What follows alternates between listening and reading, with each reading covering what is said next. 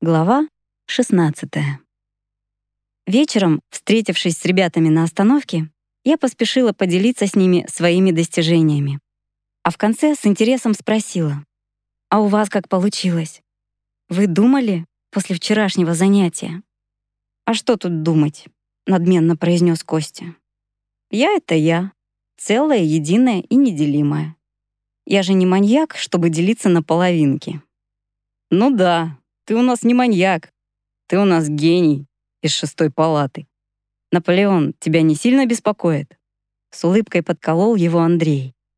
«Да ну тебя. К твоему сведению, у меня нет раздутой мании величия». И немного погодя добавил. «Великие люди этим не страдают». «Конечно», — засмеялся Андрей.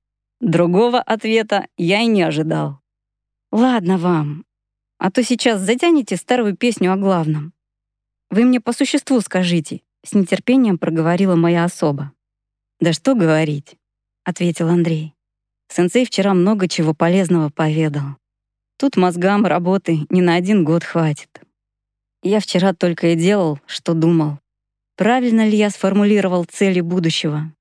Или все же их частично нужно подкорректировать на основе новой информации? «Ну ты, блин, и выражаться стал», — хмыкнул Славик. «Ты случайно не в Академию наук нацелился?» «Нет уж, с меня сенсея достаточно». «Это точно», — промолвила я. «А медитация, как у тебя получилась?» «Ты знаешь, гораздо лучше, чем вчера. Мысли как-то меньше лезли в голову. Сразу концентрация улучшилась, и ощущения стали четче. «А у тебя, Тань, что-нибудь получилось?»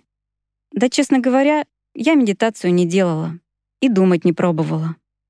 Я вчера так устала, что еле до кровати добралась. А утром, пока братишку в садик отвела, пока за молоком сходила, а тут и школа. Когда тут толком подумаешь, столько дел. Правильно, поддержал ее оправдание Костик. Надо не думать, а действовать.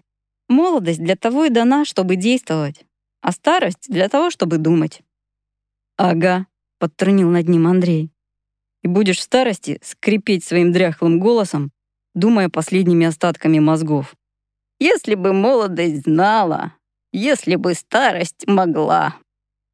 Ребята вновь засмеялись, подшучивая над Костиком. «А у тебя как дела?» — спросила я у Славика. «Нормально». «А нормально это как?» «Так же, как и у вас». «Все ясно», — усмехнулся Андрей безнадежно махнув рукой в его сторону.